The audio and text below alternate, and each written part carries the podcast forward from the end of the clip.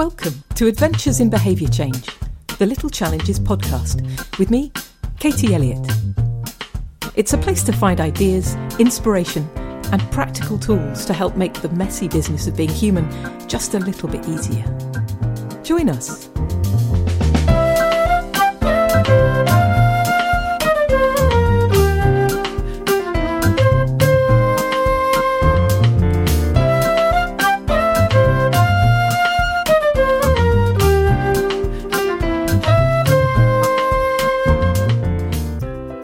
Today's show, it's my pleasure to welcome Ghilaine Chan.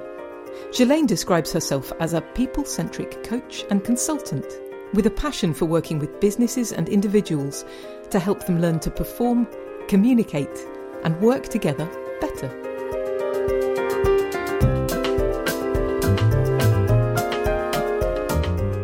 My guest today is Ghilaine Chan. Good morning, Ghilaine. Hi there, Katie. I'd love to find out a bit more about the work that you do. Someone said to me the weekend, I'm a solution finder rather than a problem solver, which was an interesting angle on it. I work with people generally in business um, who want to do things better.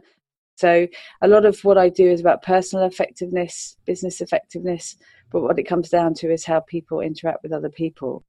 So, the interpersonal side of things, yeah? Absolutely. Tell me something about the, the work you do around communication. Um, well, the way I approach it is everyone has their own preferences. And what we struggle to do is actually ask people how they want to be treated. I mean, I grew up in a, a religious household, and one of the things was always uh, treat people as you wish to be treated. And then about 10 years ago, someone said to me, You should treat people how they wish to be treated. And that was kind of a mind blowing thing. But we forget to ask people what they prefer, how they want things to happen. And we all have our stories and we all have our backgrounds. And by being interested in people and finding out what they like, you can actually work to their style and things just go a bit more smoothly. So I essentially say to people, how about you? What matters to you? How do you like to be treated? And then, as far as possible, trying to accommodate that. I love that. So, are there ways to make it easier for people to share those kinds of things about themselves? Because often, you know, in the world of small talk or in a work environment, having the kind of conversation where it feels safe for somebody to actually disclose who they are as an individual, it doesn't always feel as though there's time or a safe space for that to happen. Have you got any any tips about how we can make it easier for one another to communicate that kind of information? I actually think things like LinkedIn and Facebook have actually done us a disservice. And I know a lot of people will kind of come to meeting me and say, Oh, I've read your LinkedIn profile. And it almost breaks down all conversation because you feel like you know someone. And so I, first and foremost, I actively don't go and look at people's profiles and things before I speak to them because I actually want to start the conversation from a perspective of I don't know anything about you, I'm going to ask questions. and actually, sometimes just asking questions and being interested does allow people to open up. I think the other thing we have to honour is people will only open up as far as they feel comfortable. So you're not going to hear their whole life story in a five minute coffee, but you can ask questions and you can dig a little and just be interested in what they're saying. Um, in in a more formal environment, I suppose I I personally have a thing called a user manual that I've written uh, I, I appreciate that I am quite a jarring personality in that I'm quite happy for you to take me as you find me. So if you don't like me in the first instance, sadly, I don't really care. um, and that can be quite jarring for a lot of people. And I also have an upbringing where sarcasm is, is very heavily laden over most conversations, which again, some may not appreciate. So, two, maybe three years ago, I wrote my user manual and I actually shared it on LinkedIn. So anyone who works with me can read it. And so now I use the user manual with teams that I work with and people that I work with so that they can turn around and say, This is me. If you want to get the best from me, this is how to do it. It's not you must deal with me in this fashion, but if you come to me this way, you will get the best reaction from me. I used it first of all in a team that I led about 10 years ago. And I don't even know where it came from in my head, but the activity we did was how best to communicate with me. And it was absolutely profound within my team. I learned about things like small talk of hi, how are you, that grease the wheels for some members of my team. They can't open up without that kind of entry into a conversation. Whereas I am, come to me, ask a question, go away. And so if I if I treat people in the way I want to be treated, I was getting the worst out of two of my team members. And the other side of it was that I realized that um, I compartmentalized my life quite heavily. And as a working mum, I did that very specifically for career advancement and not being seen as a mum at work.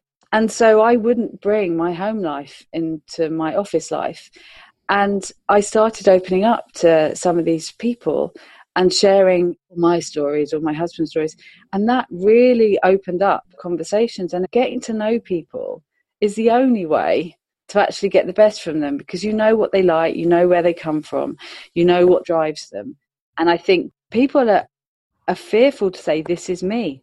They feel that they have to fit into a box or they have to do things a certain way. And mm-hmm. this is our way to say, Actually, this is how I am. Please just react in a way that is is helpful for me. Mm. So I'm interested because not everybody listening will be in a work environment where this would be relevant for them. They might be self-employed or they might just be with friends or family. I'm trying to think how one might have an equivalent activity. Would you say it's worth everybody creating their own user manual if they find it an interesting idea? Um, I think it is very useful. I have it on my signature for my email. So it gets shared with anyone who emails me. So that includes my family.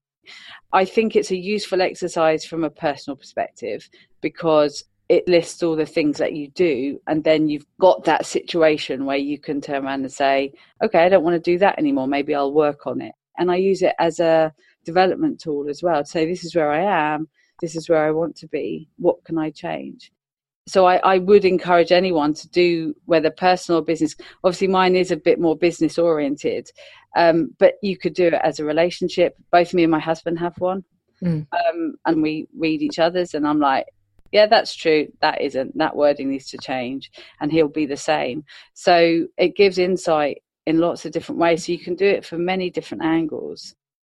Um, and I think, yeah, just it's just useful sometimes to document your preferences or even just go, you know how sometimes we get into a massive fight? Perhaps you'd want to read this. It's like a rule book, really. Just makes them go, oh, brilliant. I now know how to interact with mm. you. If somebody was inspired by this to, to start creating one at home, what might be some good kind of all purpose questions that they could ask themselves in order to start writing the manual? What kind of categories might they be looking at? The main things are um, your values i think are really important because if someone goes against your values that can be a massively emotional trigger. Um, how you structure your day how you structure your time can be important things. I don't work at the weekends i don't check email at the weekends all of those kind of things. Um, how best to communicate with you. If someone is contacting you out of the blue what's the one way that will just really annoy you and what's the way that you'd prefer so for me, a phone call out of the blue can be really disruptive because I tend to focus my time. So if I'm deep in something and my phone rings, the immediate reaction is what? You know and it's kind of like okay. Um, I, imagine there are probably also some physiological things. So i know for example that i definitely don't do my best work in the evenings or when yes. i'm hungry. Yes and I can tell you that if I drink more than one cup of coffee a day, you're going to have a much faster conversation with me than if I so, um, so I, mean, for me, it's similar things. I go to bed early, I get up early, I will take lunch. Those kind of things that, it, I mean, it doesn't really matter. It can be a laundry list of stuff. Um, and how you organize it can be down to how it fits with your life and, and who the user manual is for. Um, the things I, I sort of make people think about is what how would you like to work? So what is your ideal? You want to go towards that. So if you say my ideal is this, this and this, that's useful information for someone. Yeah. What I find really interesting about that is in order to write a user manual, it sounds like that requires quite a high degree of self awareness. So, what I've noticed in my life is that for a lot of it, I was completely oblivious to the fact that other people were different from me. I know that this sounds ridiculous, but I've spent no, lot of my life assuming that other people's preferences were similar to my own and mm. other people's way of doing things was similar to mine. And it has come as the biggest surprise to me.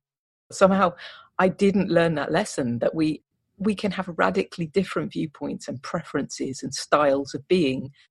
So, in order to write your user manual, you have to know yourself quite well. How, how do you help people to do that? What kind of questions do you ask people to help them figure out what their own style of being might be?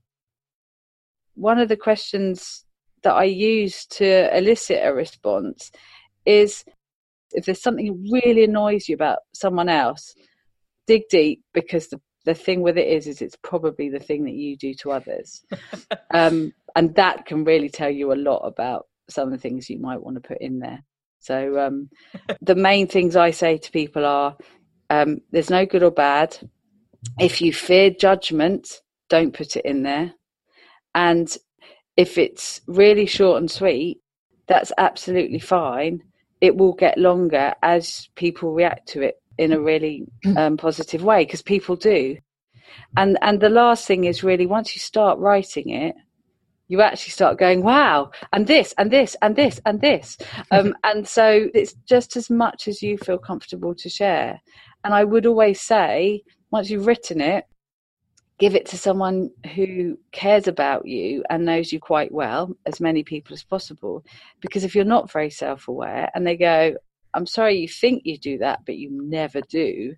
It starts raising that self awareness, but yeah. in a really comfortable and friendly environment where you don't feel judged. And that's important.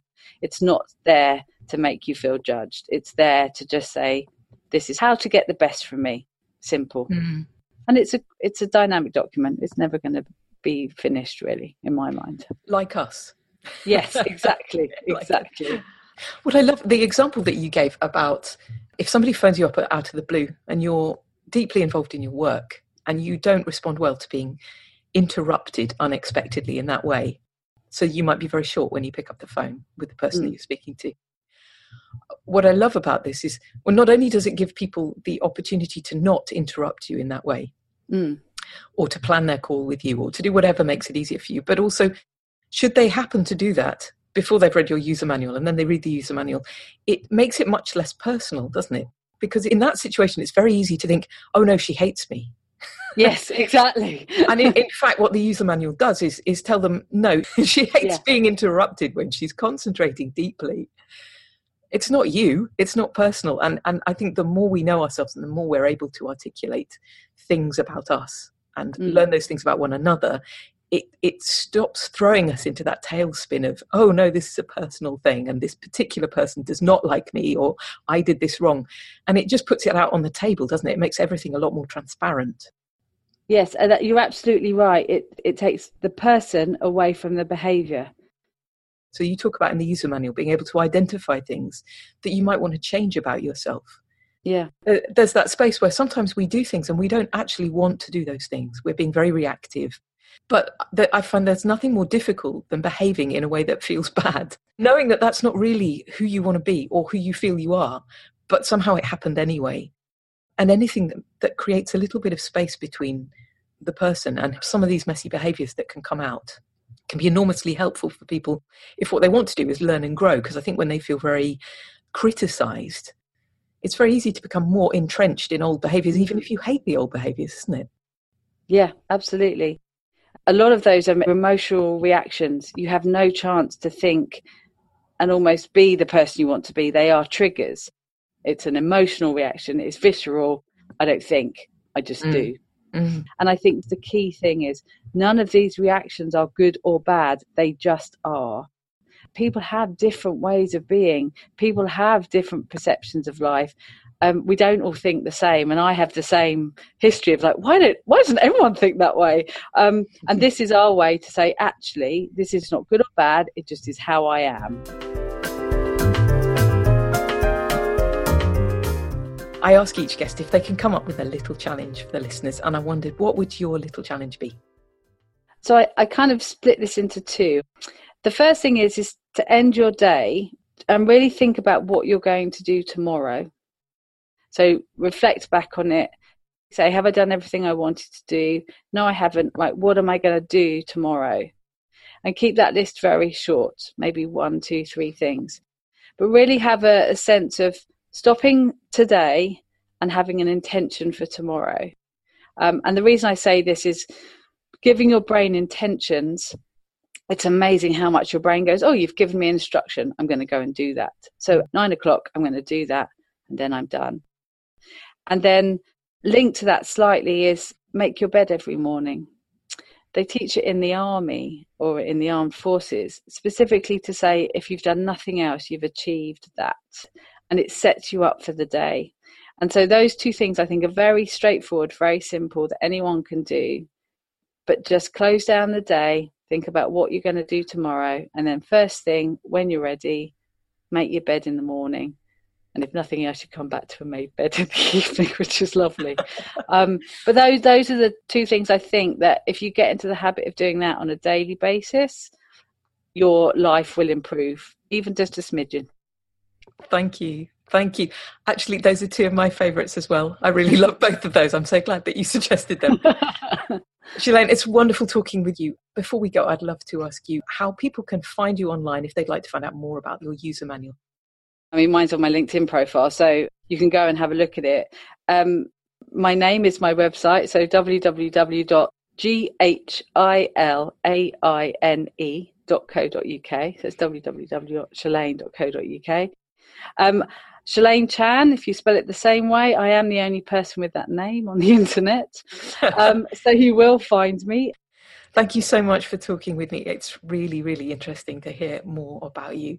And I hope perhaps you might join me again at some point. I'd love to. Thank you very much. Thank you.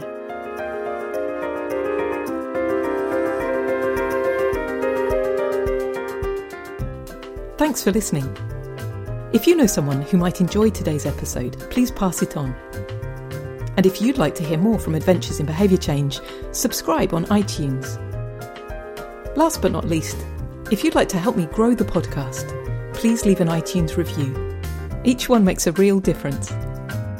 Until next time, bye for now. Adventures in Behavior Change is brought to you by the Little Challenges Project. To find out more, visit littlechallenges.com.